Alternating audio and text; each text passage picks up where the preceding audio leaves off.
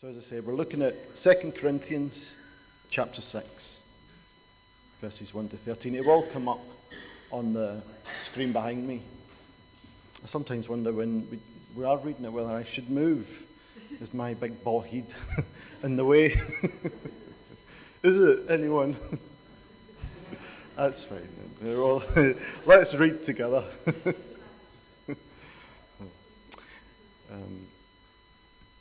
As God's co workers, we urge you not to receive God's grace in vain. For he says, In the time of my favor, I heard you, and in the day of salvation, I helped you. I tell you, now is the time of God's favor, now is the day of salvation. We put no stumbling block in anyone's path, so that our ministry will not be discredited. Rather, as servants of God, we commend ourselves in every way. In great endurance, in troubles, hardships, and distresses, in beatings, imprisonments, and riots, in hard work, sleepless nights, and hunger, in purity, understanding, patience, and kindness, in the Holy Spirit, and in sincere love, in truthful speech, and in the power of God with weapons of righteousness in the right hand and in the left, through glory and dishonor, bad report and good report, genuine yet regarded as impostors, known yet regarded as unknown, dying and yet we live on, beaten and yet not killed, sorrowful yet always rejoicing, poor yet making many rich, having nothing and yet possessing everything. We have spoken freely to you, Corinthians, and opened wide our hearts to you. We are not withholding our affection from you, but you are withholding yours from us. As a fair exchange, I speak to my children. Open wide your hearts also. Amen. I titled it this morning, uh, Open Up Your Heart. Uh, as I wrote that, I was conscious it sounds very much like an 80s pop song, didn't it? but it's not, I can assure you, it's, much more than that. But this is Paul's closing appeal at the end of this passage that they would open up their hearts to him. But in as inasmuch as they're willing to open up their hearts to him, it is ultimately a reflection of their affections towards God. Because Jesus said, didn't he, in John 13, verse 20, Very truly I tell you, whoever accepts anyone I send accepts me. And whoever accepts me accepts the one who sent me.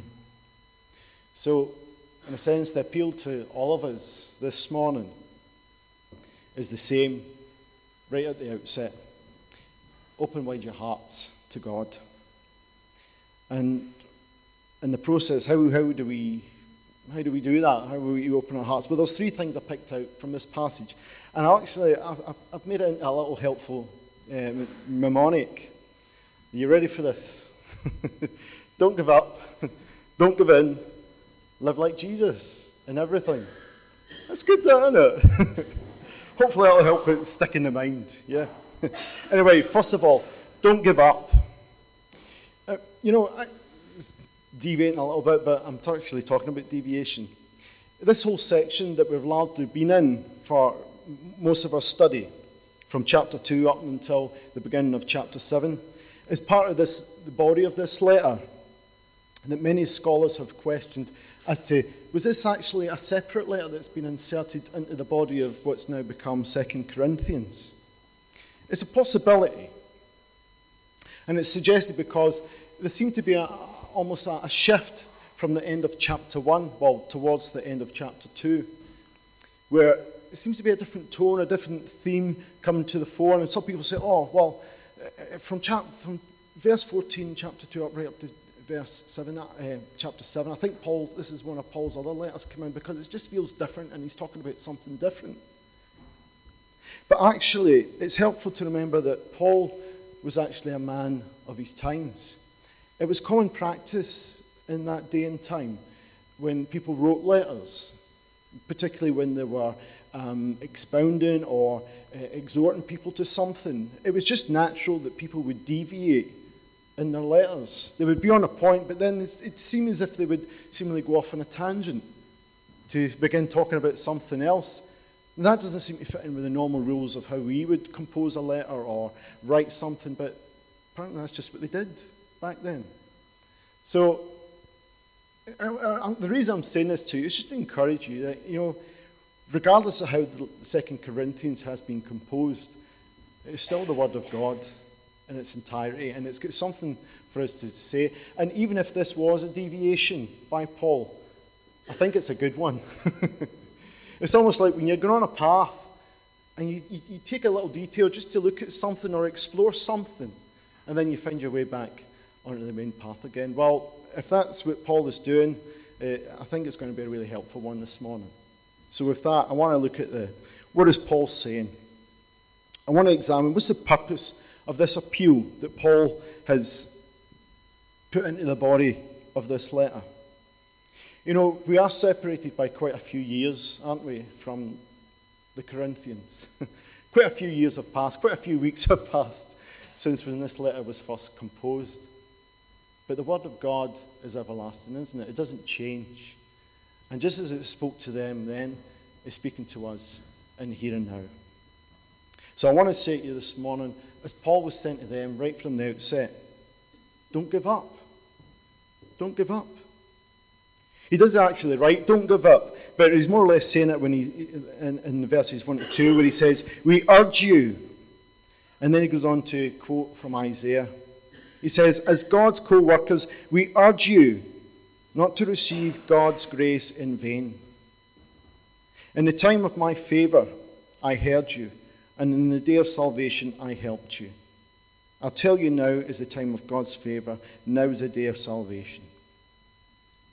Paul, what he's doing here is emphasizing that what has been revealed to them is of such an amazing, gracious act of God that they mustn't squander it.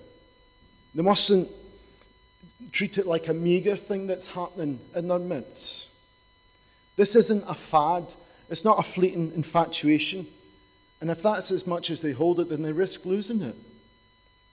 There's a real danger, and there has been a danger in the church in Corinth, that the believers have been sort of almost led astray to a degree. They've been beguiled by a, a different gospel, maybe a more aesthetically pleasing orator than Paul has come into their midst. And they're at risk of coming off the way of the truth in their life. But where Paul has sent him, Come back, listen, stay true to my teachings, even the bits that you find difficult. Stick with me. Don't trade your treasure for trash. Don't give up. Don't give up. As he says further on in the letter, he's writing as a parent, as a father. And for those of us who have reached adulthood, we know as we can look back with hindsight and say, how did I ever get to this age? but I did, and I'm here, and oh, I wish I could imbue my knowledge into my kids' heads. this is what's going to happen. I know what you're going through, but you don't really believe me, but I do know. Listen to me. I know the challenges, I know the temptations, I know the difficulties. And these young Christians are being met with that, but also they're very selfish desire for an easy, less difficult, less demanding way of faith. And I'm sure Paul has experienced it just as much as we have. But Paul is confident of one thing that God is able. God is able. You know, this transformation, the very fact that the Corinthian church exists, is not due to them, it is due to God. This awakening of the gospel, this is a divine thing that's happened in their midst. Paul wasn't just some random that came passing by one day and seemed to share an interesting thing that some people thought, hey, I quite like this. God has initiated this. God is at work amongst them. He started something in them. And that's why Paul is so persistent. Because he knows he sees God's hand in this little community with all its troubles and its difficulties. God is there in the midst of it all. God is the one who initiated this church, He's the one who's creating this community. And this, as I say, gives Paul the confidence and the perseverance to continue with them and to stick with them. You know, I don't know what the equivalent was like back then and how to, treat, uh, how to teach your kid to ride a bike. maybe it was a donkey, maybe it was a horse. I don't know. Yeah. but I'm saying to you, as Paul is saying to them, God is, in a sense, is consistently always trying to teach you how to ride your bike. it was God who's given you this desire to initially to love Him. He's the one who gave you faith in Himself. That is the first act of change and transformation. God did that. It wasn't you. So have hope. It can be difficult and it can be terrifying at times. But as you're sitting there holding onto the handlebars of faith and panicking that you're going to fall over, you won't. Because God is working in the background, keeping you balanced, and He's the one who's guiding you forward. We've got our part to do. Of course, we have. But if you ever taught your kids or somebody else's kid how to ride a bike, you're like God the Father. You're standing there out of the line of sight, but you're the one who's keeping the bike upright. You're holding it steady, keeping it steady, holding everything in place, carrying the weight of the bike so it doesn't fall off into the road or career off into the oncoming traffic. So take heart. You're not doing it by yourself, God is with you. It says, doesn't it, that he who began a good work in you will see it to completion. So don't get off your bike. you will get there. Keep pedaling, keep looking forward, keep your handles in the handlebars, and keep going where God has asked you to go. You know, maybe you came here this morning feeling a bit jaded. Maybe you feel a bit tired with it. Questioning, Lord, are you really there? Can I advance in this call to a, a radically different kind of life? You will. You will keep trusting in Him. But you need to stay on the bike. Maybe that's a word for somebody here this morning. Maybe, in fact, you've encountered your first big obstacle in the Christian way of life. You know, previously before, I would have dealt with it differently. I would have done it my way. Regardless of who gets hurt or whatever happens in the situation, I'm going to do it my way. But now I'm faced with doing it in a Christ like way, and I don't know if I can do it. Is it calling something different out of me that I don't know if I'm capable of? Don't give up. You can, and you will, because Christ is in you. The other thing was, don't give in. You could say, well, sounds similar. Yes, in a way it is. But with regards to don't give in, us, and, and from what then Paul goes on to talk about, it seems more of a, a sense not of the internal pressures, but the external pressures pressing in on us and causing us to almost implode Paul is very honest about the Christian life. As was Jesus himself, what he called people to. I always like to think Jesus, he, was no, he would never make a second-hand car salesman. He always told it like it was. it's broken down and it's clapped out, but this is the way it is. On you go. And that's a real temptation to the church today, isn't it? Where we see everything else, where there's this um, desire and a, a need to make sell everything in the most positive light as possible so that somehow everyone will buy into it. You want a perfect, stress free life? Then do it this way. the Christian life never promises that. In fact, it promises a lot of strife, a lot of difficulty, a lot of struggle. But yet, in the midst of it, we find peace. We find success. We find victory. And that's the strange thing about the Christian life. It is filled with and to use a very theological term, paradoxes. What is a paradox? It's when something is both almost opposites, but yet at, at the same time. Like for Jesus' death, in him was death, but through him we have life. We may be poor in the world's eyes, but yet in Christ we're rich. To experience the glory of the resurrection, Jesus first has to experience the death and the humility of the cross. That's where it is to be a Christian, is to live with intention with these two things at the same time. We have difficulties, we have struggles, but yet we will have successes and victories as well. In a strange way, I mean, we would all like to fast forward for, to, towards the day of Jesus' coming back. We all long for that, and Lord, we pray for it. But yet, at the same time, the glories of the Christian life are to be measured against a backdrop of struggle.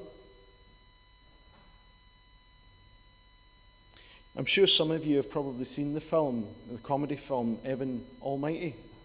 We were watching it just the other day, and I was reminded of this, but there's a little scene in it. it, it it's quite poignant. And I think there's something of a glimmer of truth in it. And it's the scene where the, the wife of the main character is sat in a cafe where kids, and she's bemoaning the fact that their seemingly perfect life seems to be falling apart. and unbeknown to her, she's having a conversation with, um, I can't remember the actor's name, Morgan Freeman, who's playing God. And he says to her, What do you think God gives you when you, asks for, when you ask for courage? She's like, oh, don't know. He says, Maybe it gives you an opportunity to show courage. You know, when we start to think like that, it opens up a whole new landscape for us and a way of appreciating what's happening in and around us and in our lives and around our lives at times.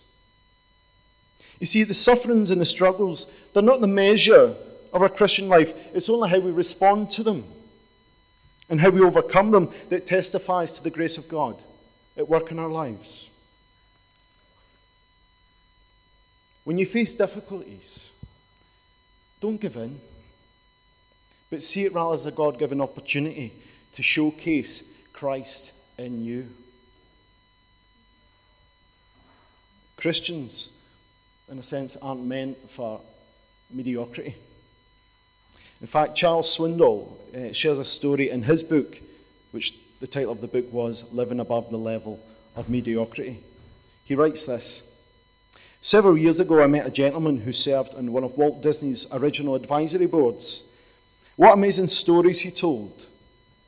Those early days were tough, but that remarkable, creative visionary refused to give up. I especially appreciated the man sharing with me how Disney responded to disagreement. He said that Walt would occasionally present some unbelievable, extensive dream he was entertaining.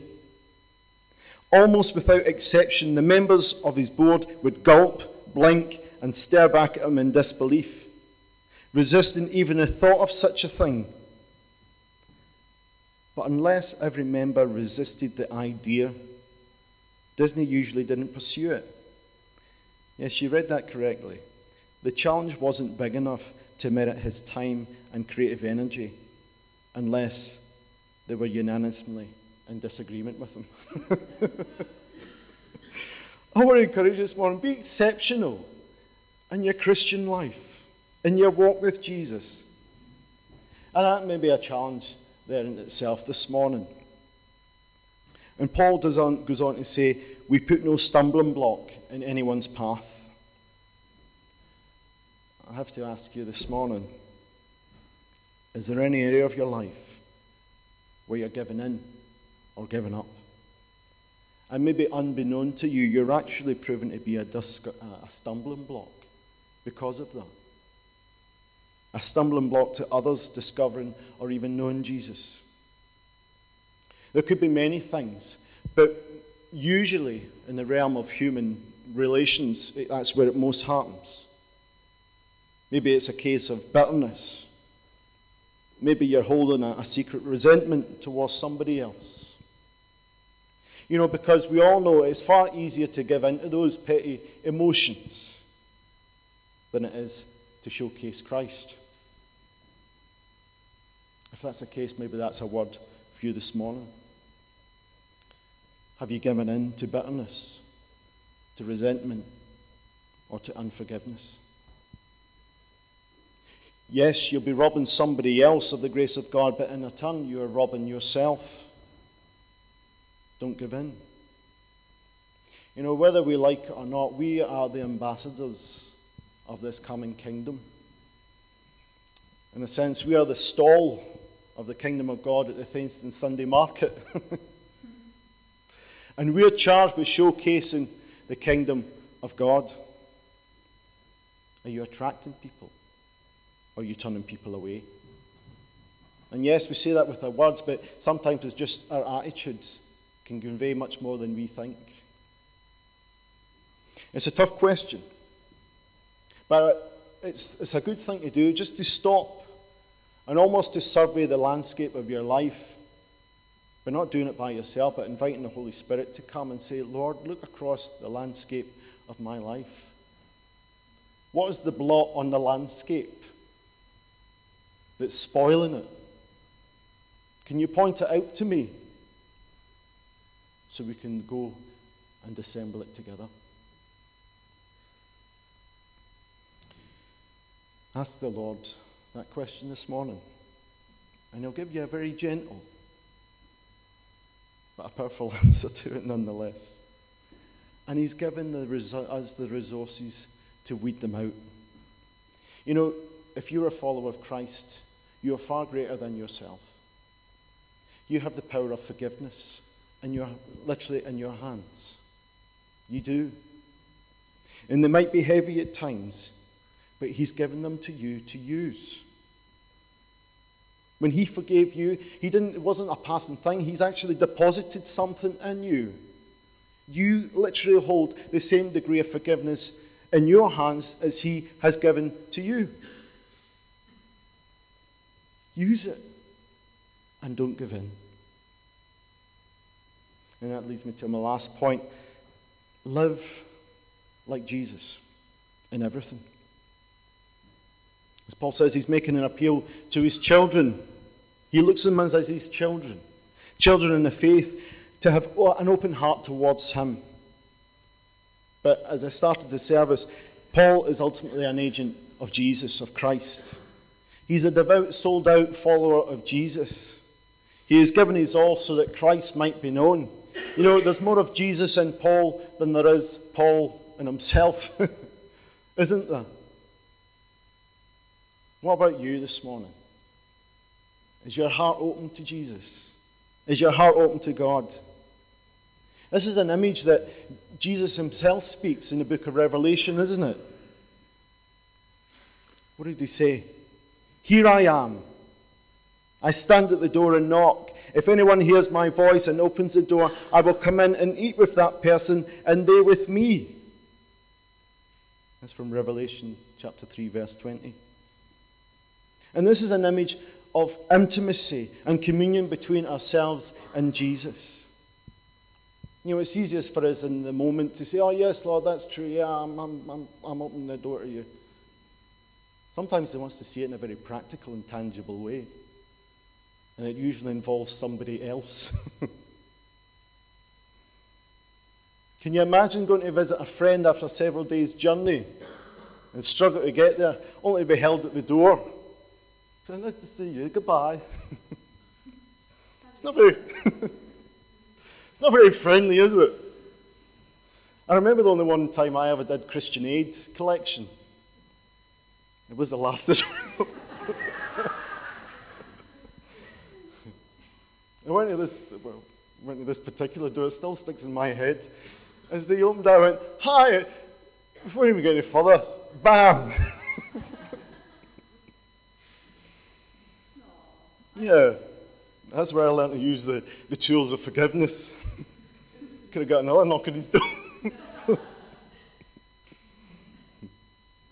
But can you imagine doing that to Jesus?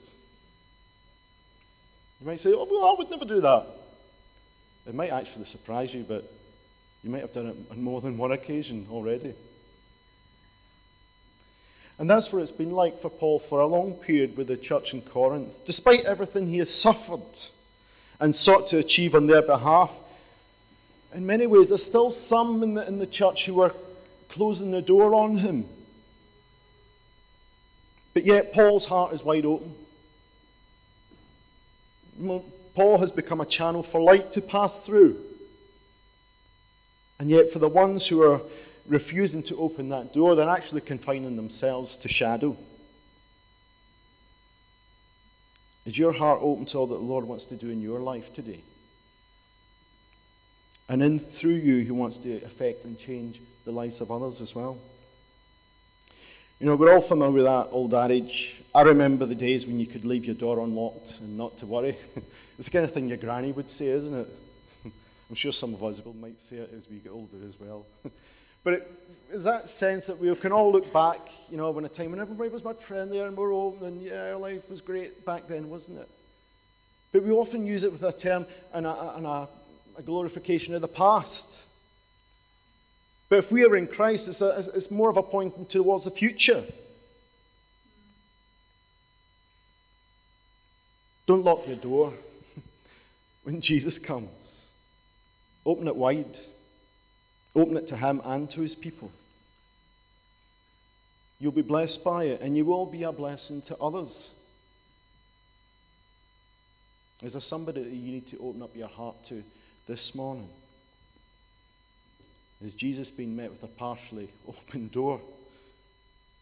Or are you prepared to open it wide? You know, I've shared this story before, so I apologize for sharing it again. But it, it, it, it's so poignant and it just illustrates this so lovely. It was when I was at Bible college, of all places, I had a big argument with someone. I was, I mean, when you look back on these things, you realize it was petty and it was silly at the time, but at the time it was, oh, awful, you know, this is terrible, and I will stand in judgment over you for the way you've treated me.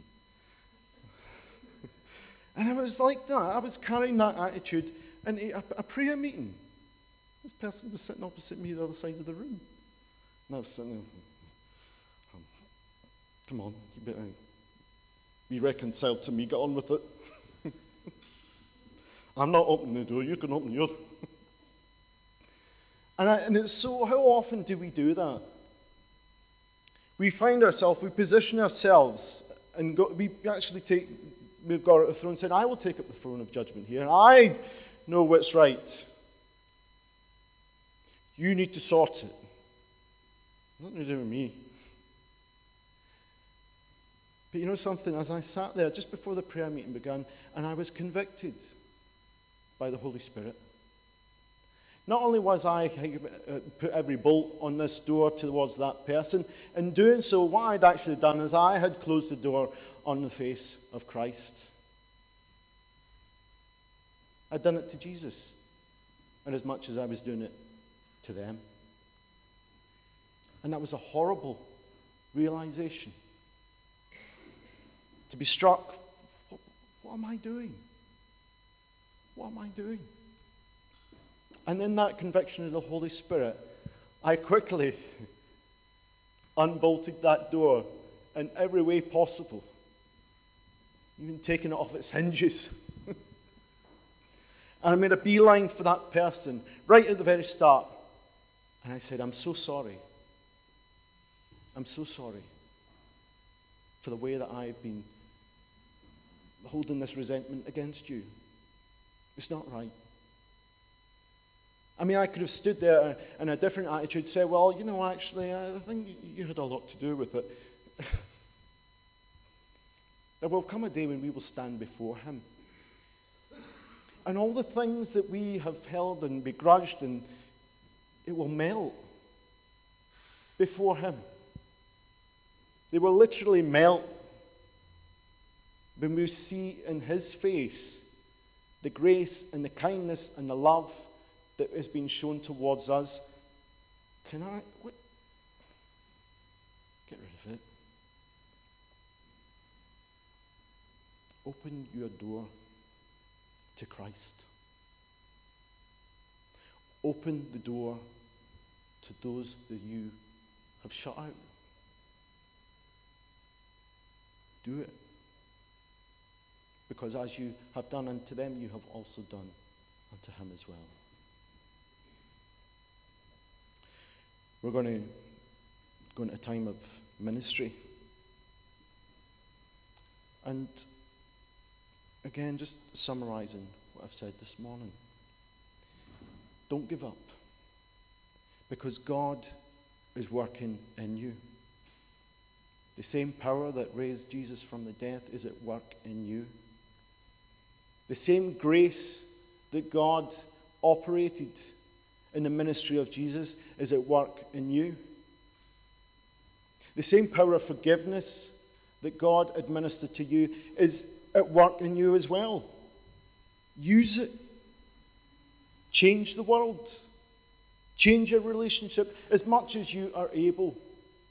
You cannot be held responsible for the emotions of another person, but you can do what you can to bring change and transformation.